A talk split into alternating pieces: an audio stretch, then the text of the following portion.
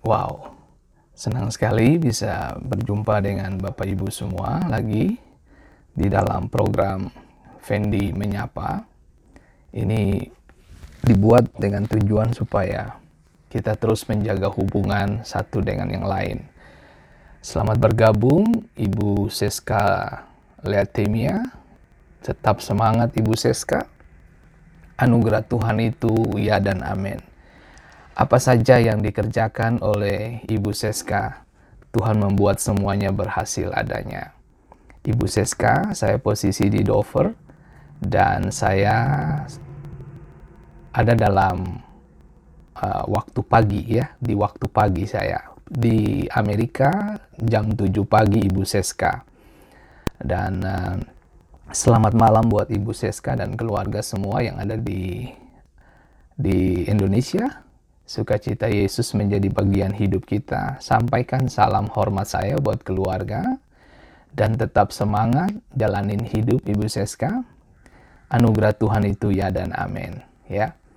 Baik, terima kasih yang bagi beberapa yang sudah bergabung dengan kita. Shalom Ibu Ivin Papilaya. Senang sekali bisa uh, melihat Ibu Ivin bergabung. Saya sangat bersuka cita keluarga Papilaya ini adalah keluarga yang begitu uh, memberi warna bagi kehidupan perjalanan saya secara pribadi dan keluarga. Mereka sangat mengerti apa yang uh, saya jalanin selama saya masih ada di Ambon dan mereka sangat begitu memperhatikan kami. Terima kasih untuk keluarga Papilaya. Luar biasa Tuhan baik. Ya. Oke. okay. Uh, kemudian saya menyapa dulu Ibu Novita Tomasila. Halo Ibu Novita, apa kabar? Tetap bersuka cita Ibu Novita. Tuhan kita itu hebat dan luar biasa. Bagi Ibu Heni Nanlohi, aduh senang sekali bisa melihat dan uh, melihat Ibu Heni bisa join dengan saya pagi ini waktu Amerika dan malam waktu Ambon dan Indonesia sekitarnya. Terima kasih sudah bergabung Ibu Heni, Tuhan memberkati. Dan sampai salam hormat saya buat uh, saudara laki-laki saya yang paling ganteng seluruh daratan Indonesia begitu, Jolen Galamika. Ah, Tuhan berkati. Oh, shalom juga Bapak Jolen.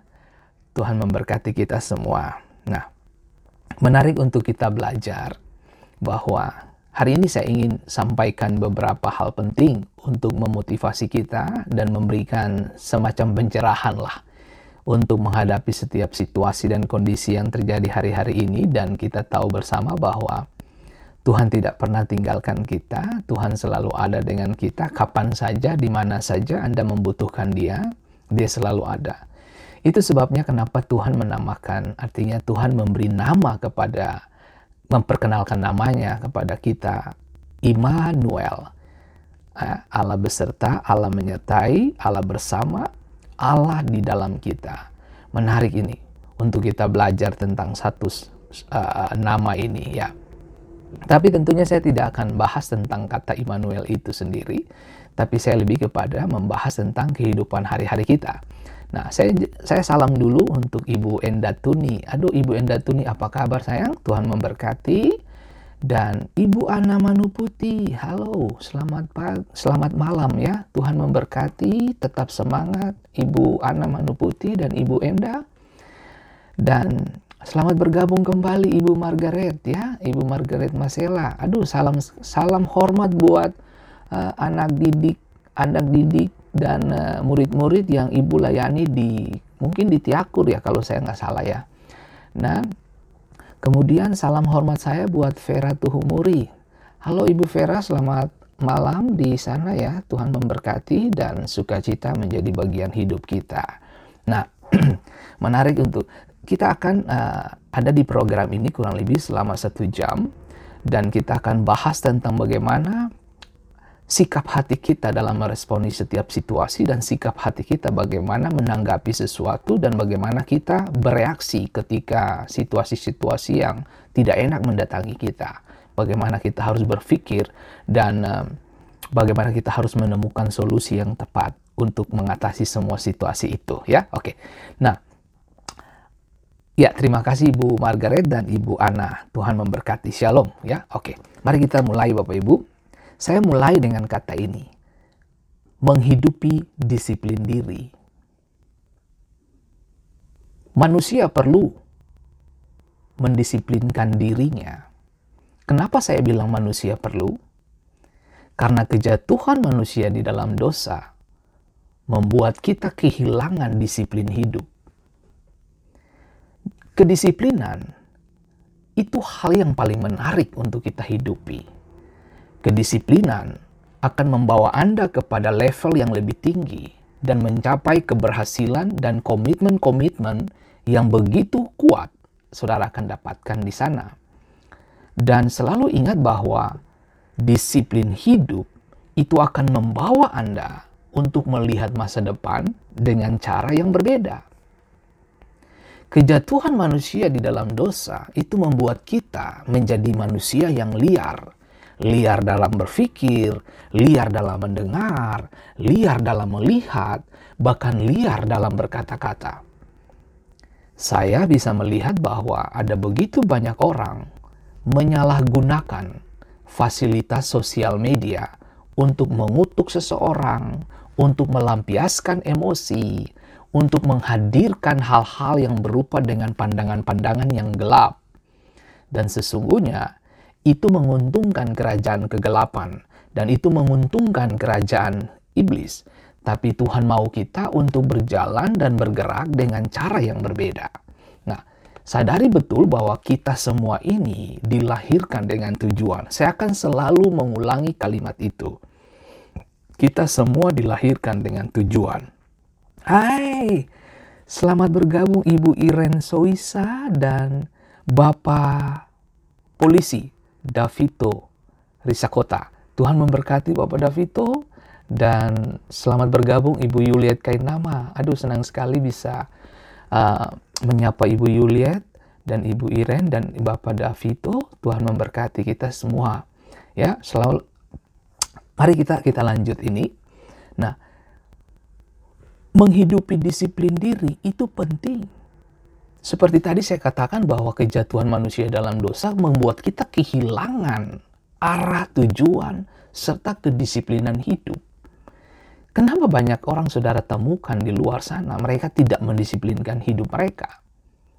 Seperti tadi pagi saya katakan, kemarin pagi saya katakan bahwa setiap pagi saya mencoba untuk mengkonsumsi yang namanya buah, seperti pisang, jeruk, dan sebagainya. Karena saya mengerti bahwa saya perlu mendisiplinkan diri saya, saya perlu menjaga kesehatan saya. Dengar baik, dengarkan kalimat ini. Ketika Anda dan saya mendisiplinkan diri dan hidup ke dalam disiplin, itu adalah bukti bahwa engkau mengasihi keluargamu, masyarakat, bahkan orang yang kau kasihi. Nah, disiplin diri itu penting sekali. Halo, shalom Ibu Nei Dekwelju, shalom sukacita. Selamat bergabung Bung Lukas Andreas. Selamat bekerja Bung Lukas, tetap sukses, diberkati Bung Lukas. Apa saja yang Bung Lukas lakukan, dikerjakan, menjadi berhasil adanya. Tuhan memberkati Bung Lukas, Tuhan mengurapi Bung Lukas, Tuhan membuat pekerjaanmu semakin hari semakin diberkati Tuhan. Tetap setia Bung Lukas dengan Tuhan Yesus. Kejar Tuhan sungguh-sungguh Bung Lukas. Keluargamu, anakmu yang ada di Indonesia. Tuhan buat segala sesuatu indah pada waktunya.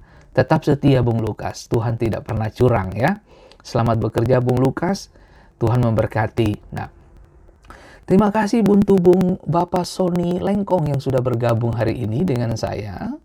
Dan kemudian uh, Ibu Emma Lewulelek Manaha. Hey Ibu Emma, aduh senang sekali bisa lihat Ibu Emma di uh, live hari ini ya.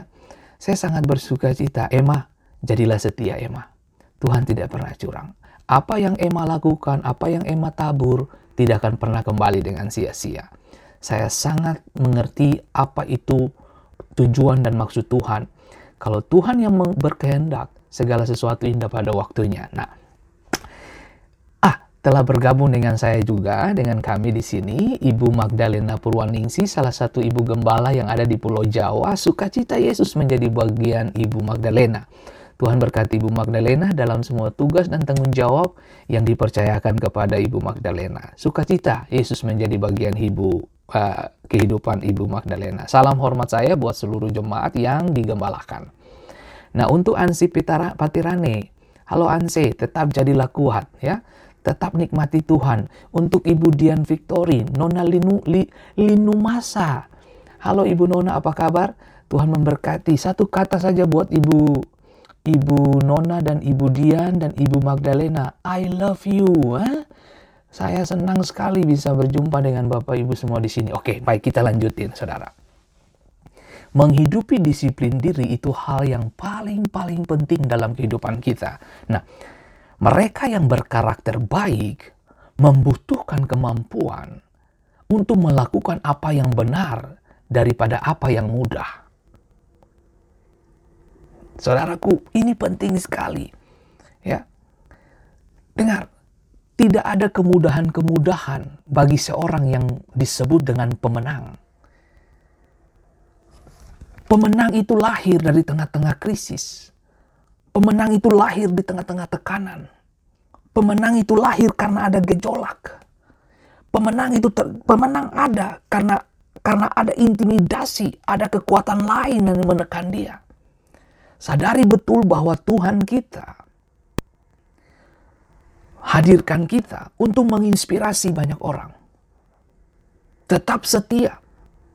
Salam hormat saya buat Evi Sandi, Juni Manduputi, tetaplah setia. Untuk Ansi Patirane, tetap setia. Untuk Julia Titi, tetap setia. Tuhan tidak pernah curang. Untuk ibu ibu ibu Nona, Linus Linu Masa, tetap setia. Tetap setia. Nah, kembali ke pernyataan saya tadi. Beritahukan buku apa yang Anda baca. Beritahukan buku apa yang Anda baca dan saya akan tahu ke mana masa depanmu berakhir. Apa yang kita baca menentukan masa depan kita. Apa yang kita dengar menentukan arah perjalanan kita.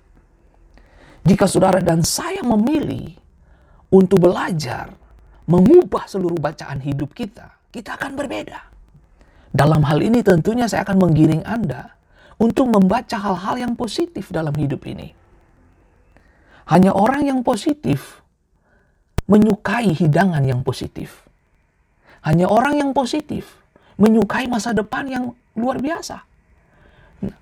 Orang yang negatif cenderung berkumpul dengan orang-orang yang negatif.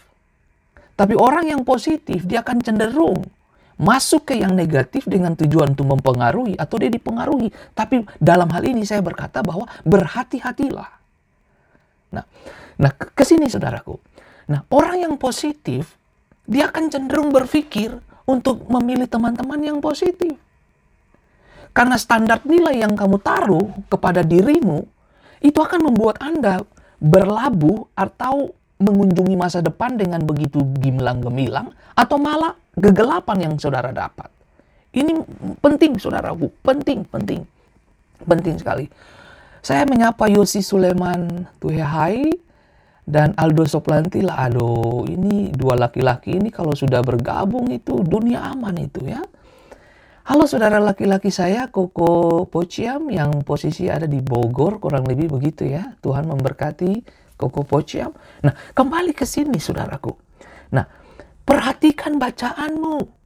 Karena tidak semua informasi datang untuk membawa Anda kepada masa depan. Ada informasi yang datang untuk menghancurkan niat baikmu, ada informasi yang datang dapat menghancurkan eh, masa depanmu. Tapi mulai dari sekarang berpikir untuk mengganti bacaanmu. Halo Ibu Wahyu Ningsi dan Luhukai. Egin, Egin Tahalele, apa kabar sayang? Tuhan memberkati ya. Dua, satu kata, saya punya kalimat bagus buat kalian hari ini, pagi ini. Nah, mari, mari, mari, mari kita belajar ini. nah, Beritahukan buku apa yang Anda baca, dan saya akan beritahu masa depanmu akan berhenti di mana. Nah, beritahukan siapa teman dekatmu, Dan saya akan beritahu ke mana masa depanmu berakhir. Nah, ini penting. Penting sekali, saudaraku. Nah, bacaanmu, temanmu, adalah bagian dari kehidupan kita. Belajar untuk berpikir besar di tengah-tengah situasi sulit seperti ini. Dan selalu ingat bahwa Tuhan punya banyak cara untuk mengangkat kita dari hal-hal yang terburuk. Selalu ingat Tuhan punya cara untuk hal itu. Nah, nah, bacaanmu dan temanmu adalah arah yang membawamu kepada disiplin diri atau kehilangan arah. Itu penting, saudaraku. Nah, oke. Okay. Pertanyaan saya begini. Waktu luang. Ketika Anda punya waktu luang, apa yang Anda lakukan di waktu luang? Ya. Apa yang Anda isi ketika Anda punya waktu begitu banyak? Yang saya sebut itu waktu luang. Apa yang Anda buat dengan waktu luang? Sebab ketika waktu luang Anda isi dengan hal yang positif, hal hasilnya positif. Dan kiranya hari ini kita pahami betul bahwa apa yang kita konsumsi itu mempengaruhi cara kita berpikir. Itu sebabnya Roma 10 ayat 17 mengatakan iman timbul dari pendengaran, pendengaran firman Tuhan. Nah, kalau Anda ingin lihat masa depan dengan cara yang berbeda, berdasarkan pola pikir kerajaan Allah, berdasarkan pola pikirnya Tuhan, berikanlah telingamu, matamu, bahkan hatimu tertuju kepada firman. Selamat bergabung Ibu Gerlin Persulesi. Jadilah kuat. Tuhan menjadi suami dan Tuhan menjadi sahabat di dalam perjalanan hidupmu. Selamat bergabung untuk uh, saudara perempuan saya Anastasia Astrid dan Ubra Erik. Halo Bung Ubra, apa kabar? Tuhan memberkati Bung Ubra ya. Dan juga selamat bergabung untuk Restin Steny. Aduh, senang sekali bisa melihat kalian bergabung hari ini. Oke, nah ini penting. Waktu luang apa yang Anda isi gitu loh. Isi dengan apa itu waktu-waktu itu. Dengar baik, hidup ini bukan soal berapa lama kamu hidup, tapi kehidupan itu dengan apa kamu mengisi hidupmu. Itu lebih penting. Ada orang yang umurnya panjang, tapi sia-sia hidupnya. Habiskan untuk mabok, kumpul kebo, selingkuh, seks bebas, terlibat pornografi, apa saja, perjudian, itu sia-sia. Umur panjang, tapi sia-sia. Tapi malah ada orang yang umurnya tidak terlalu panjang, tapi justru mengisinya dengan nilai-nilai positif. Nah, Menarik untuk kita belajar untuk hal ini. Nah, coba berpikir dari sekarang, waktu Anda duduk sendiri, apa yang apa yang Anda kerjakan, apa yang Anda ingin lakukan. Itu, itu penting sekali. Nah, integritas tidak terjadi secara kebetulan. Kita semua adalah produk dari pikiran dan kebiasaan kita bersikaplah sungguh-sungguh dengan apa? Mengisi pikiran kita dengan pikiran-pikiran yang baik, dengan bacaan-bacaan yang baik, dengan suara-suara yang membangun. Ciptakan kebiasaan penghayatan akan prinsip dan melahirkan karakter yang baik. Karakter yang baik akan menularkan kehidupan kepada banyak orang. Pemarah tidak akan pernah ketemu dengan banyak orang. Orang bakalan menjauh di sana. Tapi kembali ke sini, disiplin diri dan integritasmu dipertaruhkan ketika posisi dalam kenyamanan membuatmu tertidur walaupun hanya sejenak. Nah, saya saya saya bahas tentang satu tokoh ini yang namanya Daud dan Bersheba. Bagaimana mereka berdua memiliki kisah cinta yang membawa kepada maut.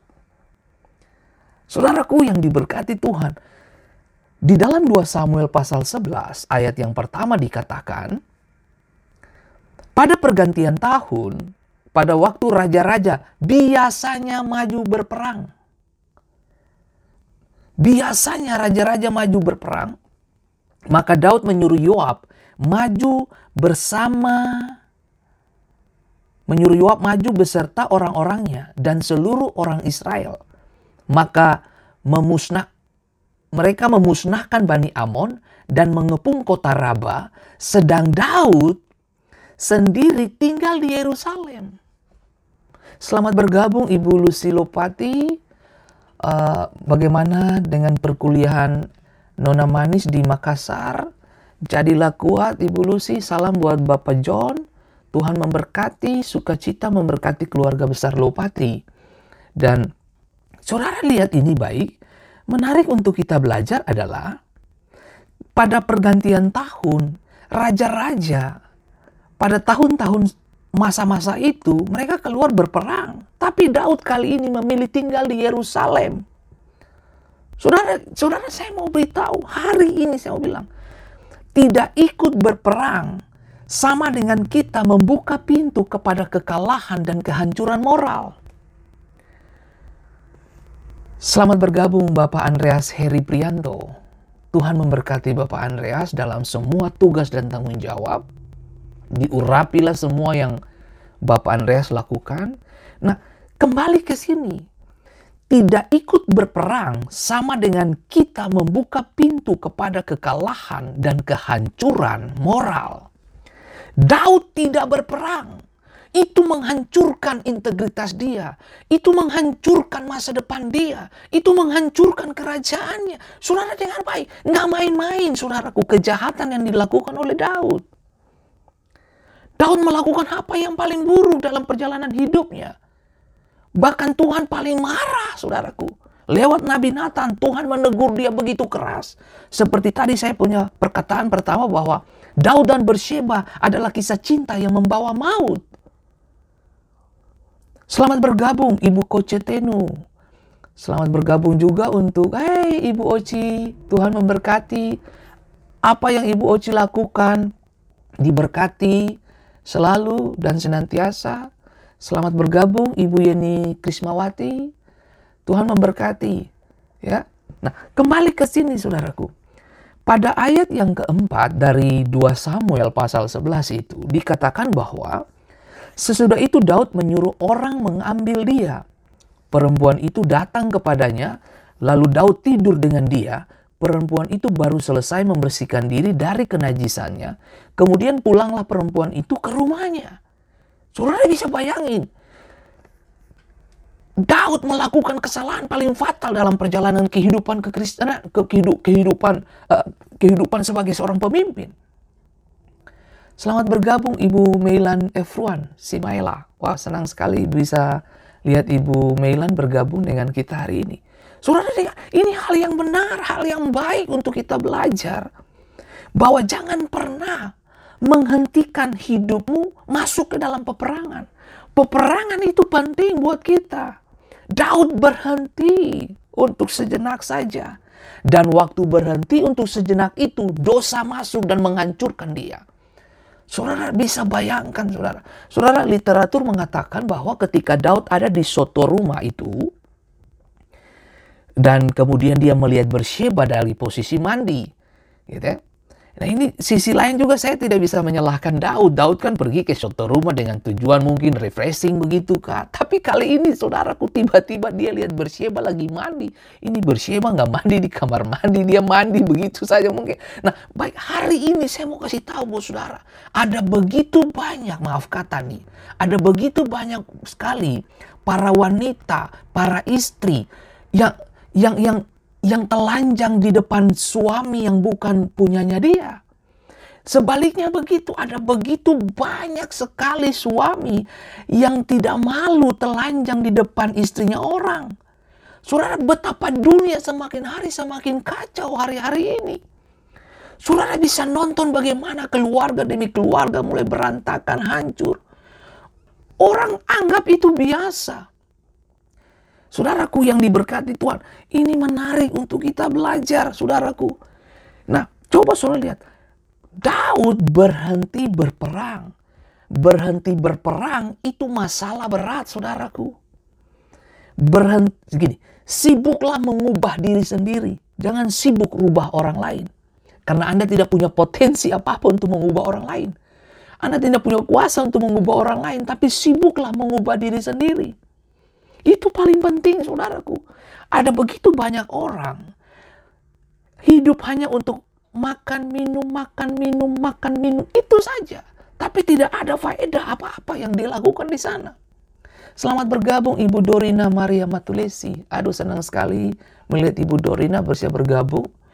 Dan thank you banget untuk Ibu Gilian Patikawa. Aduh, Tuhan memberkati Ibu Gilian. Semangat, salam buat keluarga ya. Nah, kembali ke sini saudaraku. Coba saudara lihat ya. Nah, merupakan peringatan bagi semua orang percaya. Sebab itu siapa yang menyangka bahwa ia teguh berdiri, hati-hatilah supaya ia jangan jatuh. Nah, mari saya mau kasih tahu untuk semua kita di sini sikap hati, disiplin diri. Disiplinkanlah matamu. Disiplinkanlah telingamu. Disiplinkan apa tuh mulutmu, tindakanmu, disiplinkan. Disiplin, disiplin itu penting. Awal pembicaraan saya saya katakan bahwa ketika manusia jatuh di dalam dosa, kita kehilangan disiplin hidup. Makanya maaf kata beberapa dari kita terlihat seperti orang liar sekali dalam kehidupan ini. Nah, mari mari belajar untuk yang satu ini. Nah, Alkitab menjelaskan kepada kita di dalam 1 Korintus 10 ayat 12 dikatakan, sebab itu siapa yang menyangka bahwa ia teguh berdiri, hati-hatilah supaya ia jangan jatuh. Nah, saudara bisa bayangin coba, begitu mudahnya, begitu mudahnya Orang jatuh dan hidup di dalam dosa. Siapa yang menyangka bahwa ia teguh berdiri? Ini Daud melakukan kesalahan fatal, saudaraku. Dia tidak berperang. Setan datang mengunjungi dia. Saudara, ada tamu-tamu yang tidak diundang bakalan datang, saudaraku. Nah, kalau saudara rajin searching internet, kemudian kalau saudara lihat, tiba-tiba ada muncul gambar-gambar tertentu di bagian layar atas begitu, atau ada iklan-iklan tertentu yang menghadirkan wanita-wanita cantik, yang menghadirkan laki-laki ganteng. Begitu saudara klik di sana, saudara akan terhubung dengan mereka dan Anda bisa mendapatkan informasi sebanyak-banyaknya dari mereka. Nah, tangan saudara ini menentukan Anda masuk atau tidak. Jari Anda ini jarimu ini bisa menyelamatkan Anda atau bahkan merusak Anda. Jadi hati-hatilah dalam menggunakan sosial media.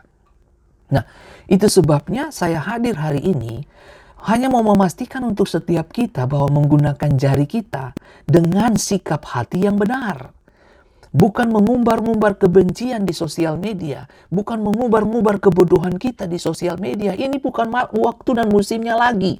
Ini waktu dan musim di mana kita saling melem, melem, uh, menyebarkan kebaikan, uh, menyatakan kasih Tuhan kepada banyak orang. Itu yang harus kita lakukan.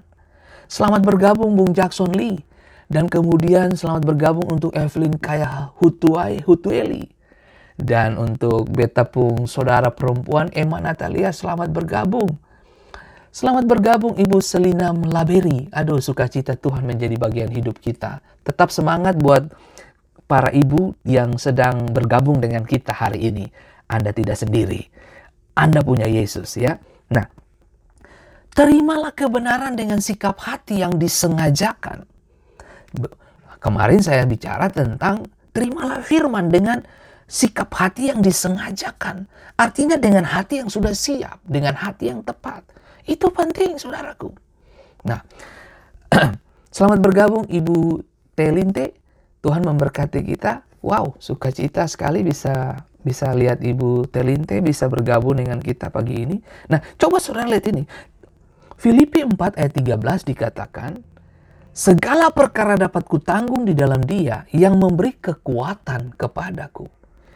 Tadi di dalam 1 Korintus 10 ayat 12 dikatakan bahwa sebab itu siapa yang menyangka bahwa ia teguh berdiri hati-hatilah supaya ia jangan jatuh. Saya masih pen, saya pendeta. Tapi saya punya potensi untuk melakukan dosa ada. Saya masih daging.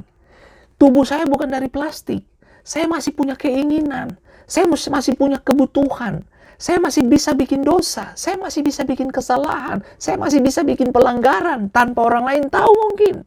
Tapi Anda tidak bisa bersembunyi dari Tuhan. Anda tidak bisa bersembunyi dari agenda Tuhan. Anda perlu mengalami Yesus. Nah, kembali ke sini saudaraku. Nah, dikatakan dalam Filipi 4 ayat 13 dikatakan segala perkara dapat kutanggung di dalam dia yang memberi kekuatan kepadaku yang memberi kekuatan kepadaku. Kita nggak mampu jalanin hidup ini, tapi kita perlu Yesus. Dalam kesendirian Anda, beberapa dari Anda maaf kata mungkin suami sudah meninggal atau istri sudah meninggal. Jadilah kuat. Jangan kecut dan tawar hati. Maju dan melangkah. Ambil posisi sebagai seorang pendengar yang baik, sebagai seorang visioner, sebagai seorang yang berpikir normal. Kemudian saudara mulai melangkah. One by one. Satu demi satu kamu akan lewati. Dan Tuhan pasti tolong di sana. Teruslah berlatih. Teruslah ada dalam peperanganmu. Apa yang kamu tabur tidak akan kembali sama. Perhatikan kata itu. Apa yang kamu tabur tidak akan kembali sama. Kalau hari ini engkau menabur benih durian, engkau akan tuai bukan cuma satu buah, bos. Engkau bukan cuma dapat bijinya, no. Anda dapatkan satu pohon. Betapa kehidupan ini menentukan banget. Mari belajar untuk mengerti kehendak Allah. Nah, kembali ke sini. Teruslah mengeluarkan potensi terbaik saudara. Selalu ingat, ini seberapapun besarnya, dengar kalimat ini. Seberapapun besarnya batu yang kamu hadapi, jika engkau memukulnya terus-menerus, batu itu pasti akan hancur. Lakukanlah yang terbaik, maka engkau akan tersenyum dengan hasil yang dicapai. Itu penting. Masalah apa yang sebesar saudara hari ini? Oh, bongkahan batu yang gede menghalangi jalanku. Masa depanku ditutupi oleh bongkahan batu. Saudara dengar baik, jangan tawar hati, bos. Datang dengan palu. Ya, Hancurkan batu itu perlahan. Satu persatu. Hari ini ada serpihan lepas. Besok lagi ada serpihan yang lepas. Lusa serpihan lepas. Begitu Anda terus-menerus melakukan hal yang sama. Lama-lama Anda akan lihat batu itu akan habis di depan kamu. Saudara, saya cuma mau mengingatkan setiap kita. Kita punya sesuatu yang besar. Nah, palu yang saya ilustrasikan itu seperti apa? Gen, no, masuk lututmu, doamu, suaramu, bersuaralah ke arah sorga. Sorga paling suka mendengar seruan dari bumi. Selalu ingat, jarak antara sorga dan bumi hanya sejauh lutut yang berlutut. Saudara bisa mendatangkan sorgamu di bumi, masalahmu terlihat seperti batu bongkahan besar. Masalahmu seperti seperti apa tuh gunung yang tinggi sulit untuk didaki. Hey please, selangkah demi selangkah engkau akan sampai ke puncak. Jangan lihat besarnya persoalan itu. Lihatlah bagaimana satu langkah kamu ambil hari ini. Itu paling penting.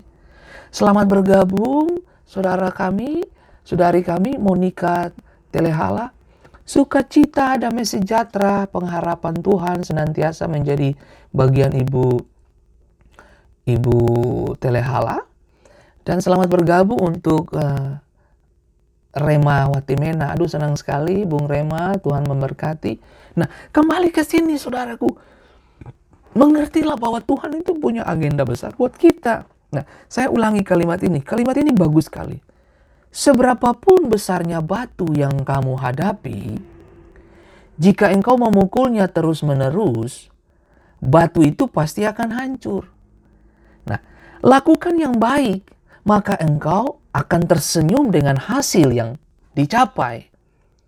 Keluarkan yang terbaik, ambil waktu dalam mendengarkan eh, firman Tuhan, ambil waktu dalam membaca Alkitab, Ambil waktu dalam mendengarkan khotbah, ambil waktu, latihan terus hingga hingga hingga pelayananmu, hingga permainanmu, hingga ke, kehidupanmu menjadi satu dengan jiwamu sehingga apa yang kamu lakukan, doamu, praise and worship, pujian dan penyembahan, waktu kamu lakukan itu ketika firman Allah menjadi bagian saudara, Sehingga kebenaran itu akan menjadi satu dengan jiwamu. Itu paling penting dan itu tidak mungkin keluar. Karena sudah menjadi satu. Nah, selamat bergabung Ibu Felda Samson dan Ibu Bapak Jeffrey Ocha. Halo Bapak Karel Halamuri. Aduh, selamat bergabung Bapak Karel. Dan juga selamat bergabung Bapak Daniel Lilik. Aduh, senang sekali Bapak Daniel bisa bergabung dengan kita. Sungguh menjadi sebuah kehormatan kita bisa menikmati uh, komunikasi ini, saudaraku. Nah, coba saudara lihat ini. Ini penting. Nah, hal yang kedua, selain yang tadi saya katakan, katakan disiplin diri, hal yang kedua adalah bertanggung jawab. Orang yang dewasa adalah orang yang bertanggung jawab dengan kehidupannya. Nah, kelilingi diri Anda dengan orang-orang yang memiliki ekspektasi yang tinggi. Nah, bertanggung jawab untuk diri sendiri dulu.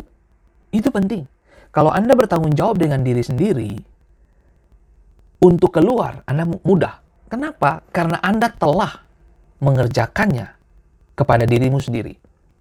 Selamat bergabung Ibu Desi Karolus. Ibu Desi Karolus tolong sampaikan salam hormat saya buat Ibu dokter yang luar biasa baik hati di rumah itu ya. Tolong sampaikan. Lalu Ibu Desi sampaikan salam saya untuk Bapak Lito. Yeah.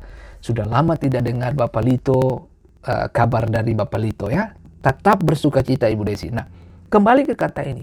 Kelilingi diri Anda dengan orang-orang yang memiliki ekspektasi tinggi. Itu penting. Selamat bergabung Bapak Haris Borit Naban. Tuhan memberkati Bapak Haris dalam tugas dan tanggung jawab. Tetap jadilah terang di mana pun Bapak Haris berada. Tetap menjadi berkat. Nah, kembali ke sini saudaraku. Bertanggung jawab untuk diri sendiri itu penting. Oke? Okay? Nah, Anda harus buka diri untuk perubahan yang lebih baik dan benar. Biarkan sahabat-sahabatmu membantu mendorong Anda ke karakter yang lebih tinggi. Pertemanan yang baik mendatangkan masa depan yang baik. Jadi sekali lagi, ini penting untuk kita. Kalau kita berteman dengan salah orang, kita akan tahu. Seperti tadi awal pembicaraan saya, saya katakan, beritahu teman kamu dan saya akan beritahu masa depanmu. Beritahu bacaan kamu, dan saya akan beritahu masa depanmu. Apa yang kamu baca, apa yang kamu, siapa teman kamu, itu menentukan apakah Anda dan saya berhenti di mana nantinya. Selamat bergabung Bapak Daniel Indei. Tuhan memberkati Bapak Daniel. Apa saja yang Bapak Daniel kerjakan dibuat Tuhan berhasil dan diberkati. Wah senang sekali Halo Bung Billy Dewana, salam hormat buat keluarga, istri, anak-anak semua yang ada di sana. Dan selamat bergabung Bapak David. Dan uh, selamat bergabung juga untuk uh, uh, Bapak Louis Kakisina. Aduh ini, Bapak Louis Kakisina kalau sudah bergabung, dunia pasti aman. Sudah itu. Dia adalah salah satu penguasa yang Tuhan kirim di Papua untuk jadi berkatnya Oke, salam buat uh, istri tercinta dan anak-anak Bung Lois. Sukacita menjadi bagian hidup kita. Nah, ke sini, kembali ke sini lagi. 1 Korintus 15 ayat 33 dikatakan begini. Janganlah kamu sesat. Pergaulan yang buruk merusak kebiasaan yang baik.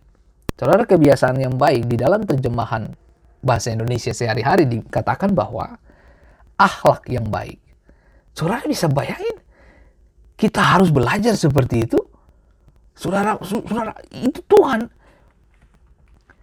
Tuhan kalau mau begini sesuatu, dia harus dia, dia, dia sangat mengerti apa yang harus dibuat.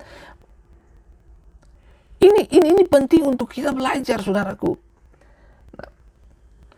Ini penting buat kita belajar. Nah, coba saudara lihat dikatakan makanya tadi saya bilang, tunjukkan teman kamu, maka saya tunjukkan masa depan kamu. Siapa menjadi teman kamu? Itu sebabnya Alkitab menjelaskan berhati-hatilah dalam memilih teman. Persahabatan saudara itu bisa berujung, bisa berakhir kepada masalah atau justru berakhir dalam mengenapi tujuan. Selamat bergabung Bung Nusya dan Ibu Vanessa Metekohi. Hei salam Vanessa Metekohi, salam buat papa dan mama, keluarga besar Metekohi yang ada di Ambon.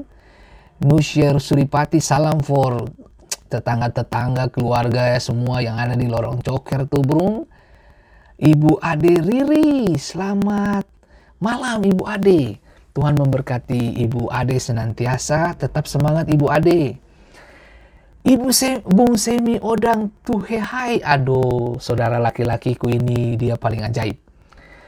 Tuhan memberkati Bung Semi, pekerjaan, kesehatan anak-anak, Tuhan sembuhkan, Tuhan jamah, Tuhan berkati keluarga, istri, bahkan apa saja yang dikerjakan oleh kedua tanganmu, dibuat Tuhan berhasil Bung Semi, tetap setia Bung Semi, Tuhan tidak pernah curang.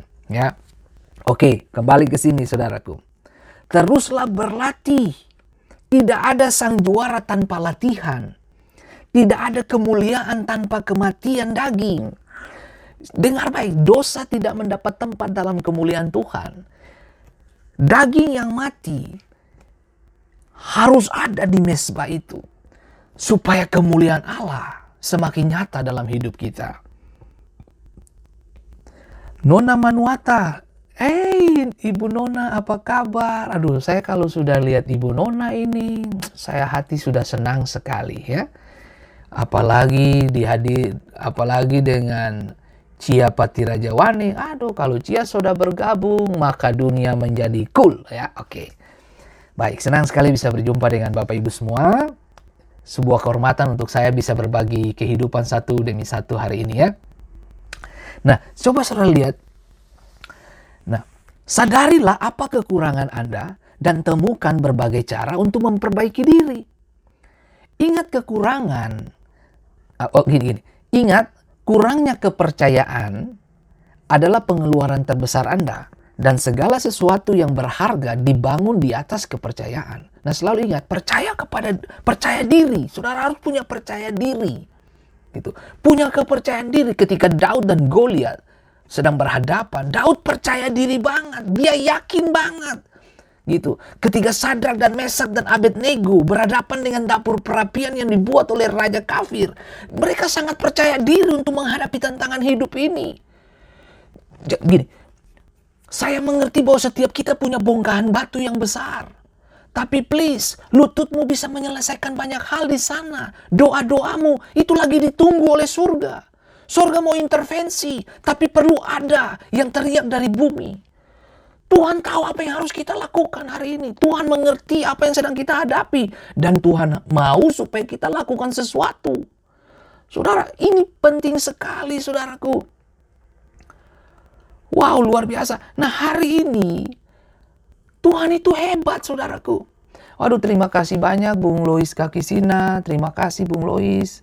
Aduh, Wow, luar biasa punya pengalaman. Thank you Bung, saya cuma alat dari Tuhan ya.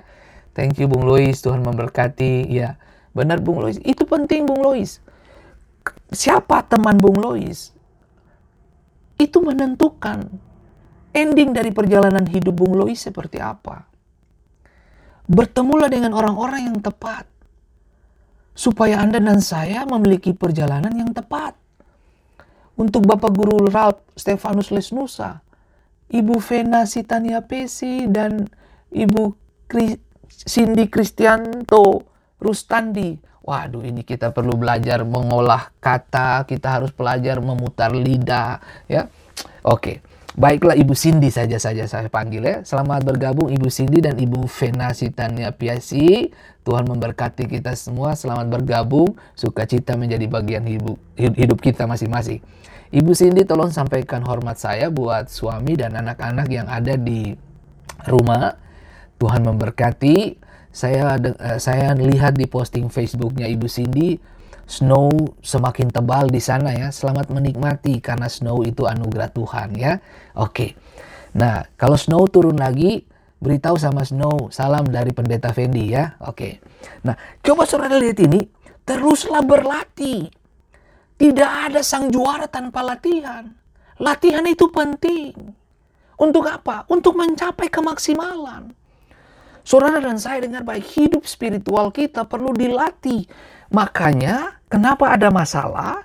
Kenapa ada tekanan? Kenapa ada eh, jalan-jalan-jalan buntu? Kenapa ada bongkahan-bongkahan batu besar yang menghalangi pandanganmu, penglihatanmu? Semua itu baik untuk kita. Untuk apa? Melatih kita menjadi pemenang. Seperti tadi saya katakan bahwa tidak ada sang juara tanpa latihan. Latihan itu penting. Latihan itu penting. Latihlah dirimu. Alkitab berkata begini, latihlah dirimu beribadah. Karena ibadah itu mengandung janji. Perhatikan kalimat ini.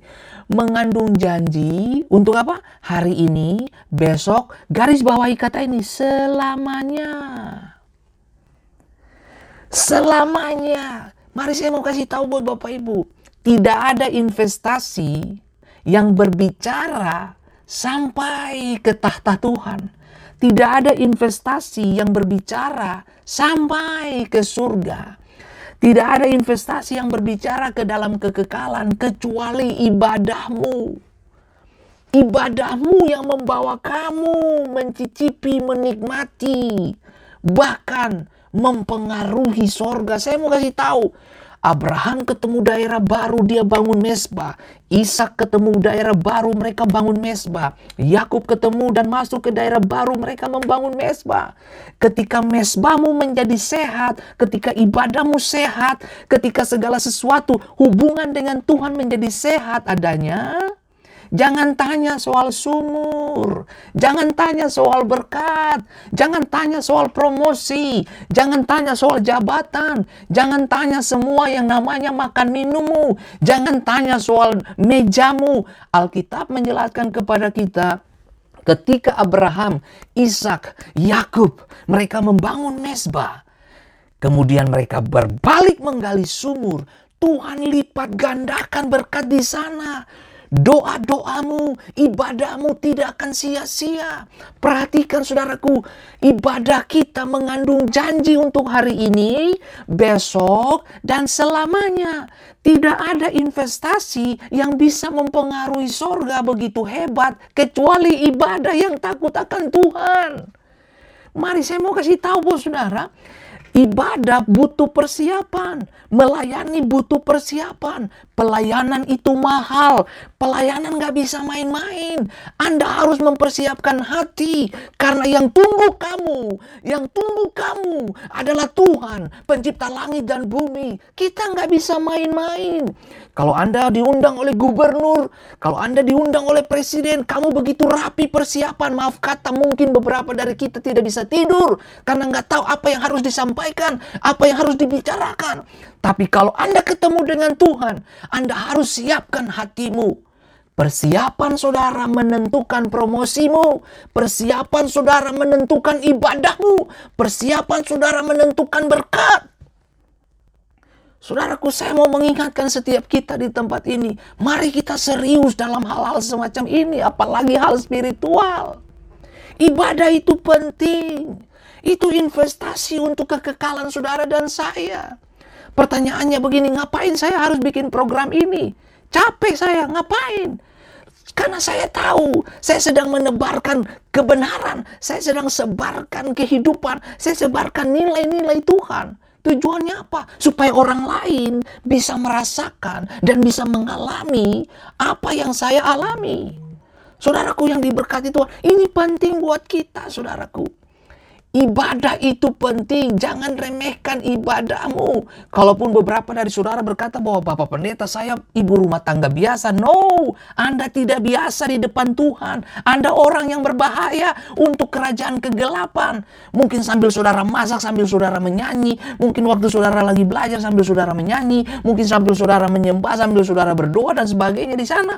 Waktu saudara lagi nonton TV, saudara memiliki hati yang terkoneksi dengan Tuhan. Segala sesuatu bisa terjadi dan mendatangkan sorga dalam rumah tanggamu.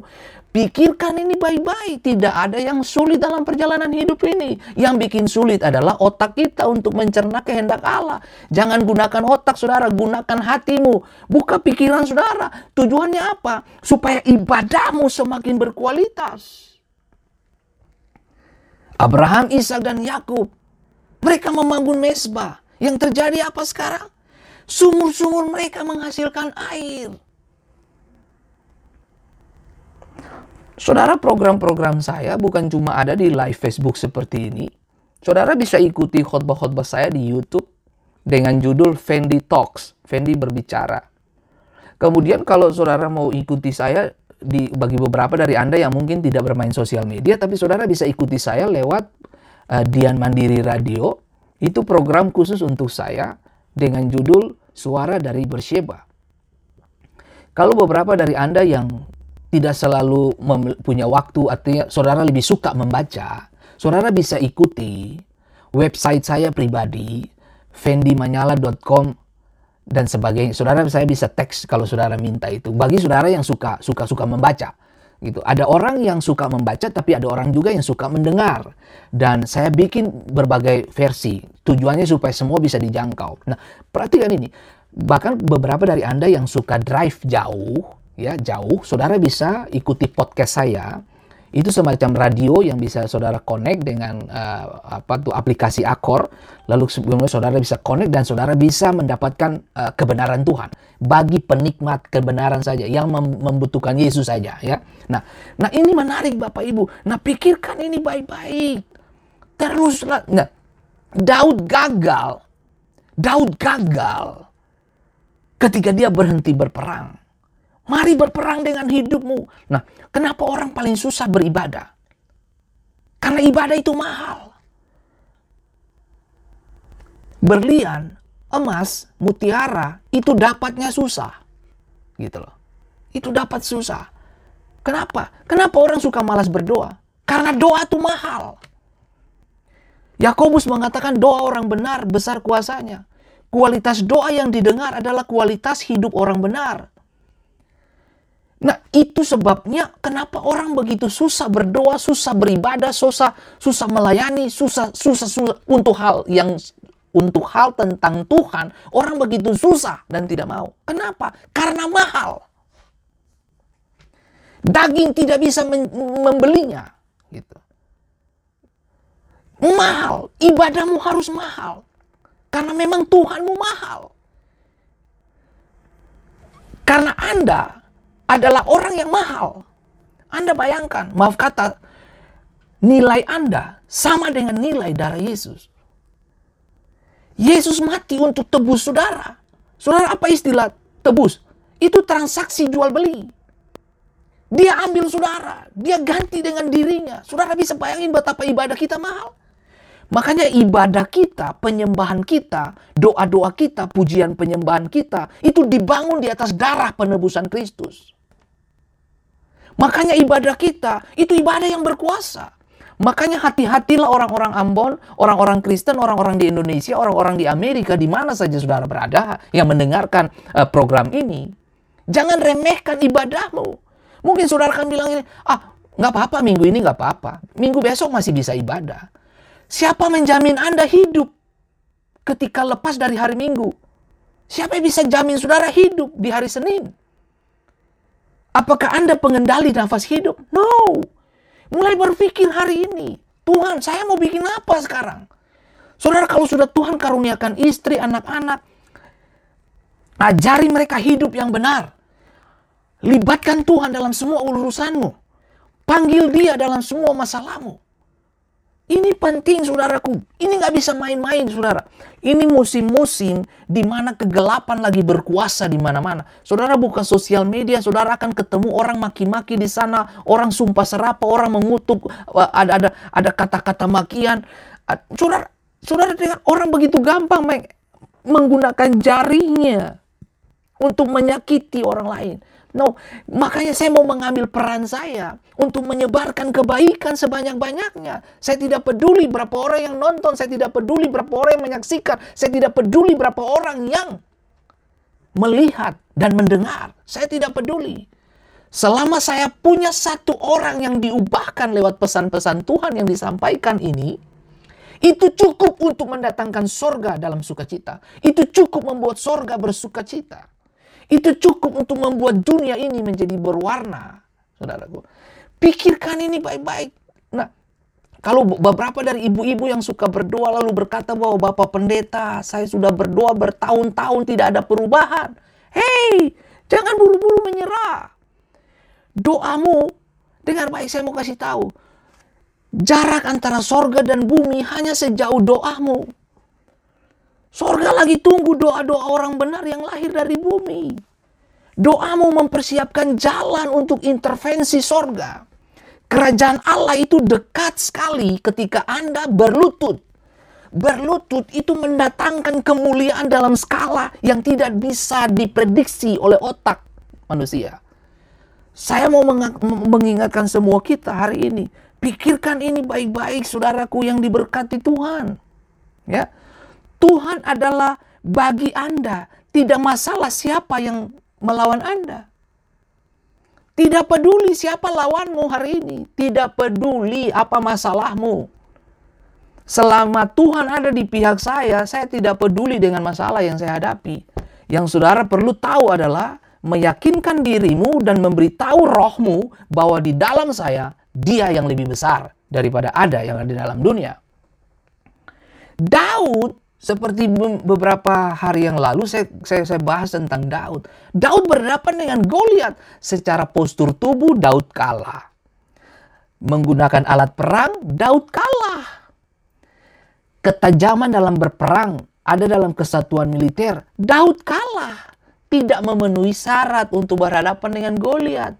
Tapi sekali lagi saya mau kasih tahu. Daud meyakini kalau Tuhan bisa luputkan dia dari singa dan beruang, Tuhan itu juga yang melepaskan aku dari laki-laki tidak bersunat ini, Goliat ini. Nah, hari ini apa menjadi tantangan saudara? Hadapi dia, bangun kekuatanmu, hidupi Yesus, kerjakan panggilannya. Kalau hari ini beberapa dari Anda sedang bergumul, sudah, stop. Jangan melihat kekurangan orang lain. Jangan fokus kepada masalahmu, tapi fokus kepada Tuhanmu. Dengar baik saya kasih tahu. Kalau Anda terus beribadah dengan benar, Anda naik ke atas lebih tinggi. Semakin saudara ibadah semakin tinggi, semakin serius Anda beribadah semakin tinggi, semakin tinggi, tinggi, tinggi, tinggi, tinggi, tinggi. Waktu Anda semakin tinggi dengan Tuhan, Anda lihat kepada masalah di bawah, itu sudah nggak ada saudaraku. Habiskan waktumu dengan Tuhan lebih banyak. Jangan habiskan dengan orang-orang yang tidak tidak tidak tidak tidak tidak membawa aura positif. Habiskan waktumu dengan orang-orang yang membawa aura positif. Sebab apa saja, apa saja, apa saja dalam kehidupan ini yang saudara lakukan dan kerjakan selama segala sesuatu itu berupa batu besar, hadirkan Tuhan. Saya ulangi kalimat saya itu yang yang yang pertama Seberapapun besarnya batu yang kamu hadapi, jika engkau memukulnya terus-menerus, batu itu pasti akan hancur.